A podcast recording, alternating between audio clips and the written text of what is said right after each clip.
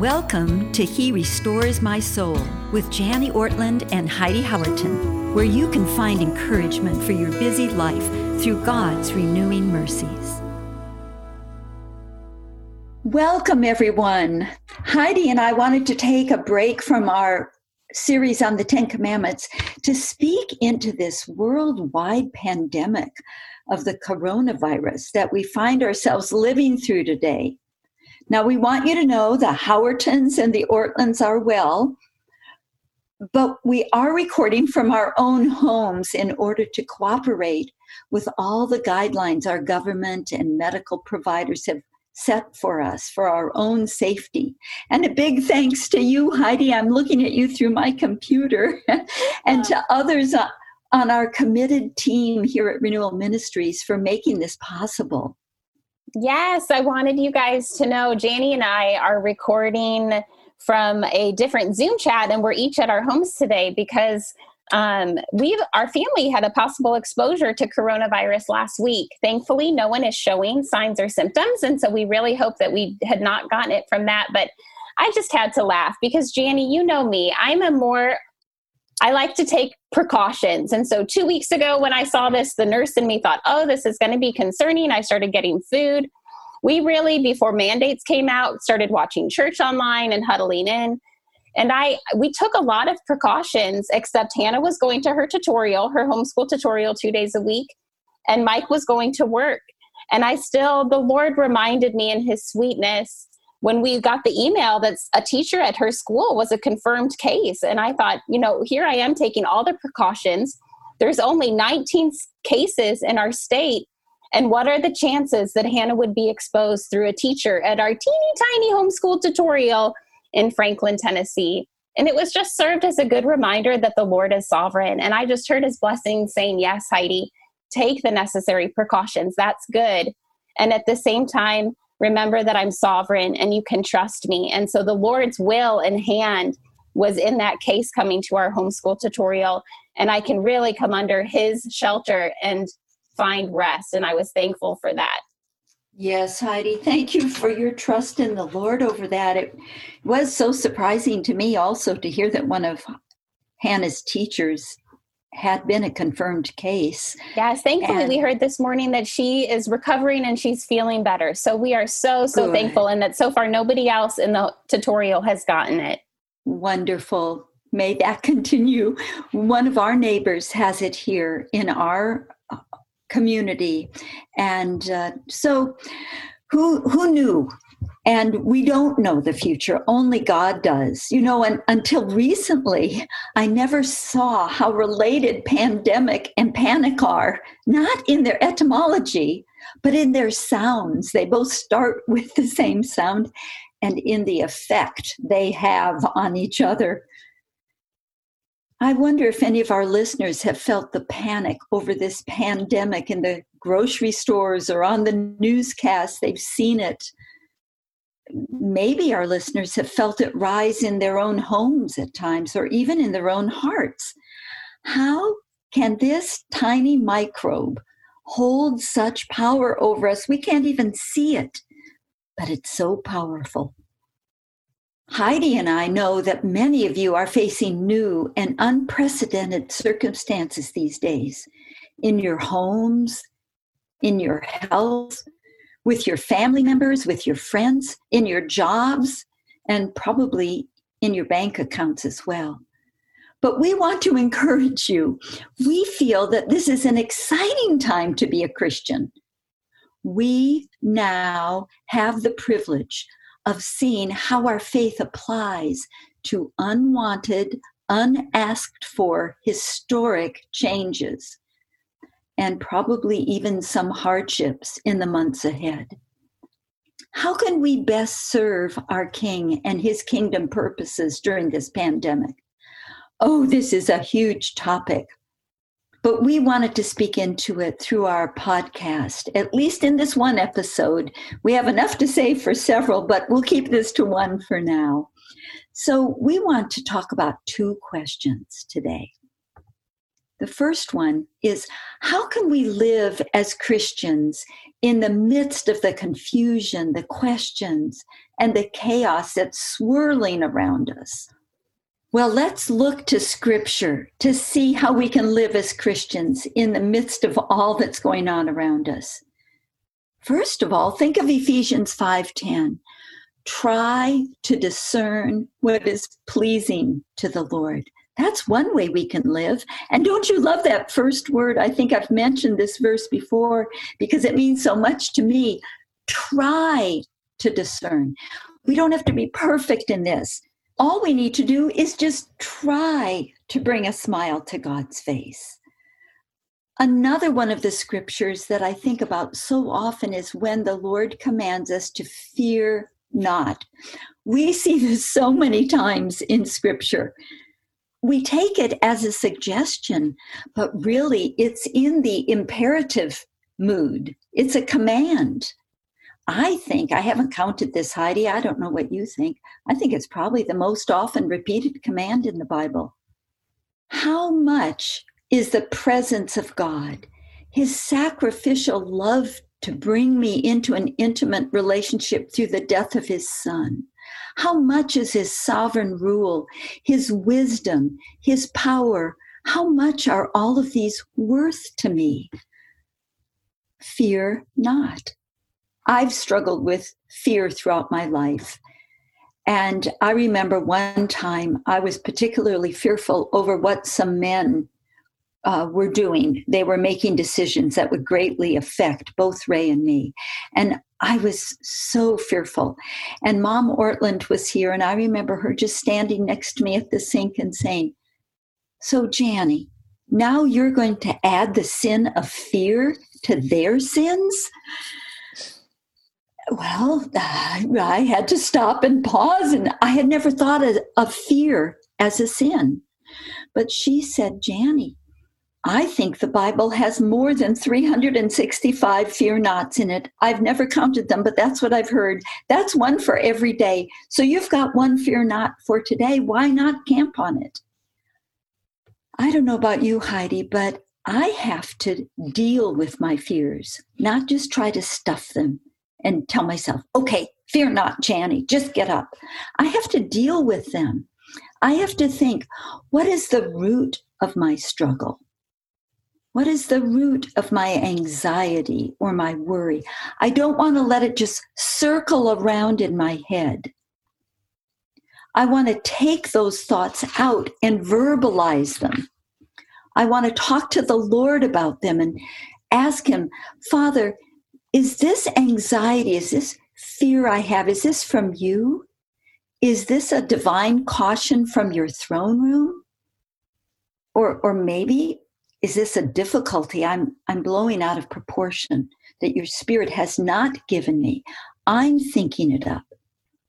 Or even, could this anxiety be a taunting trap from your enemy? Instead of feeding our hearts and minds with the energy of anxieties and worries, let's learn to feed our minds and souls with the truths of Scripture that speak into our particular fears, especially at this time when lives are at stake. Let's find a promise that we can claim whenever those fears come calling. And let's keep claiming that promise over and over and over again until the fear no longer haunts us or until we see Christ face to face, where all fears will fade forever. I can't wait for that day. Some promises that Heidi and I cling to that we meditate on are these First of all, God is near in this pandemic. He's not far off. He knows what He's doing and He will help calm us. I love Isaiah 41 13. For I, the Lord your God, hold your right hand. It is I who say to you, Fear not. I am the one who helps you. I love that, how He holds my right hand. Sometimes when I'm fearful, I just reach my right hand up and I say, Here's my hand, Lord. Hold on to me and I'll fear not. Or what about that wonderful verse in Isaiah 26 3 that many of us know by heart? You, God, you will keep him in perfect peace whose mind is stayed on you. And then this next phrase is, is important because he trusts in you. That mind, you know, our minds are what wander. We need to keep them stayed on God. We need to keep calling them back. Okay, Lord, I'm trying to trust you in this situation, but this anxiety keeps coming up again and again. Help me. I just want to keep trusting in, in you. Help my mind to be stayed on you. We all want that peace in the midst of this pandemic. I love how Psalm 119, verse 165 puts it Great peace have those who love your law. Nothing can make them stumble. So he will be near. He will help calm us. He'll give us peace in the midst of this. We don't need to panic in this pandemic like the world is around us. We know the great peace giver. Or another promise, he will be a loyal stronghold for those who trust him. Psalm 9, verses 9 through 10. The Lord is a stronghold in times of trouble. For you, O Lord, have not forsaken those who seek you. What a comfort mm-hmm. that He mm-hmm. never forsakes us. I love that. Yes. I love that image of a stronghold. When we were in Scotland, we'd often take the kids to visit nearby castles. Those were strongholds. Nothing could get through those strong walls. That's what the Lord is like to us when we seek Him. All we have to do is go to Him and say, Father, I'm scared. Help me. Help my mind to be stayed on you. I'm seeking you. So be my stronghold. He will be a loyal stronghold for those who trust Him. Another promise I love is that He will give us what we need for what we're facing in this pandemic, whether it be toilet paper or more faith. He says in Psalm 18, verse 39 For you equipped me with strength for the battle. I love that. This is a battle. Let's not deny that. We're fighting against sickness and death, which is a result of sin but the Lord is with us and he will equip us with strength for this battle. As many of you know, I struggle with anxiety on and off. Um, this, for me, this pandemic has really been a trial because the things that send my anxiety very high are health related. And as I just finished my cancer scans, which went well, and I'm thankful for that, but that kind of stirred up the anxiety. And then the pandemic started. And so I just wanted to share a few things that the Lord has taught me in my struggle with anxiety over the past five years that maybe will help you all as well. In times of distress, it helps me to meditate on what God has done in my life and his promises. I love what the Lord frequently reminds us in Leviticus 11, verse 45. For I am the Lord who brought you up out of the land of Egypt to be your God. We see all throughout the Bible the Lord remind his people I am the Lord who brought you up out of the land of Egypt. Tell this to your children, the generations under you. Yesterday morning, I made my own, for I am the Lord your God list. And a counselor encouraged me when I had cancer to do this as well. She said, Heidi, write down on a post it note all the promises of God and all the ways you've seen God take care of your family in the past. And put those post it notes all around your kitchen. And every day when your mind is racing and your heart is overcome with anxiety, camp on those and claim those out to God. And so, just a few examples from my list. For I am the Lord your God who loves me and my family with an everlasting love.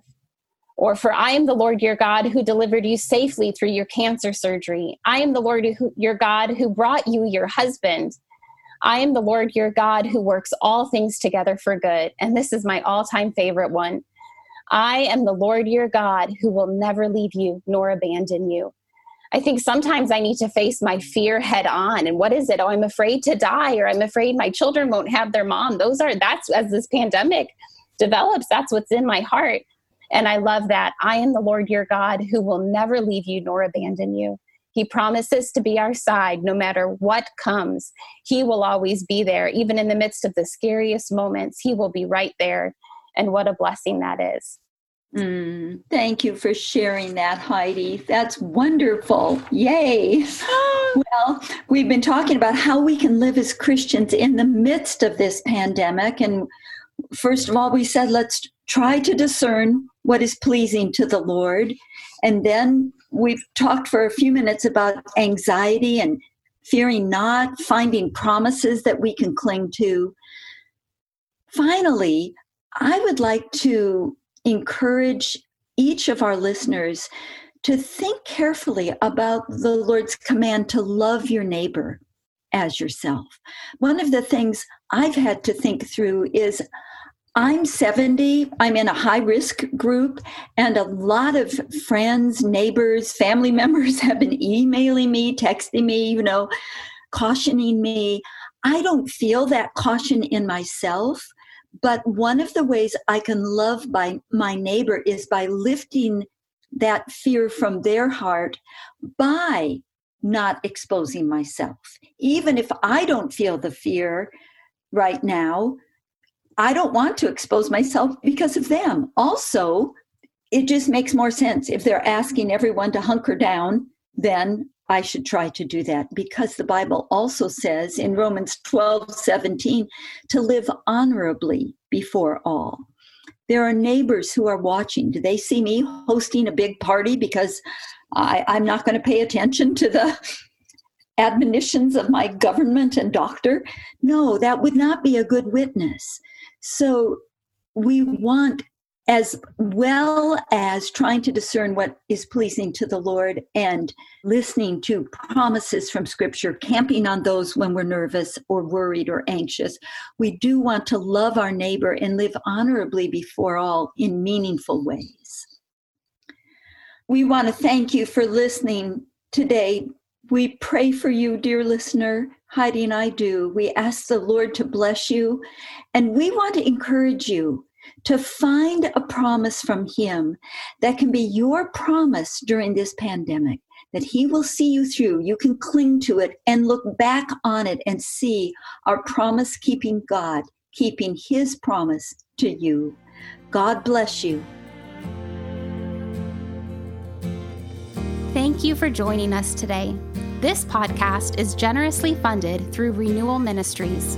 If you would like to discover more about Jani and Ray's ministry or make a donation, visit their website at renewalministries.com. If you have a question for Jani or would like to learn more about this podcast, please visit our website at herestoresmysoul.org.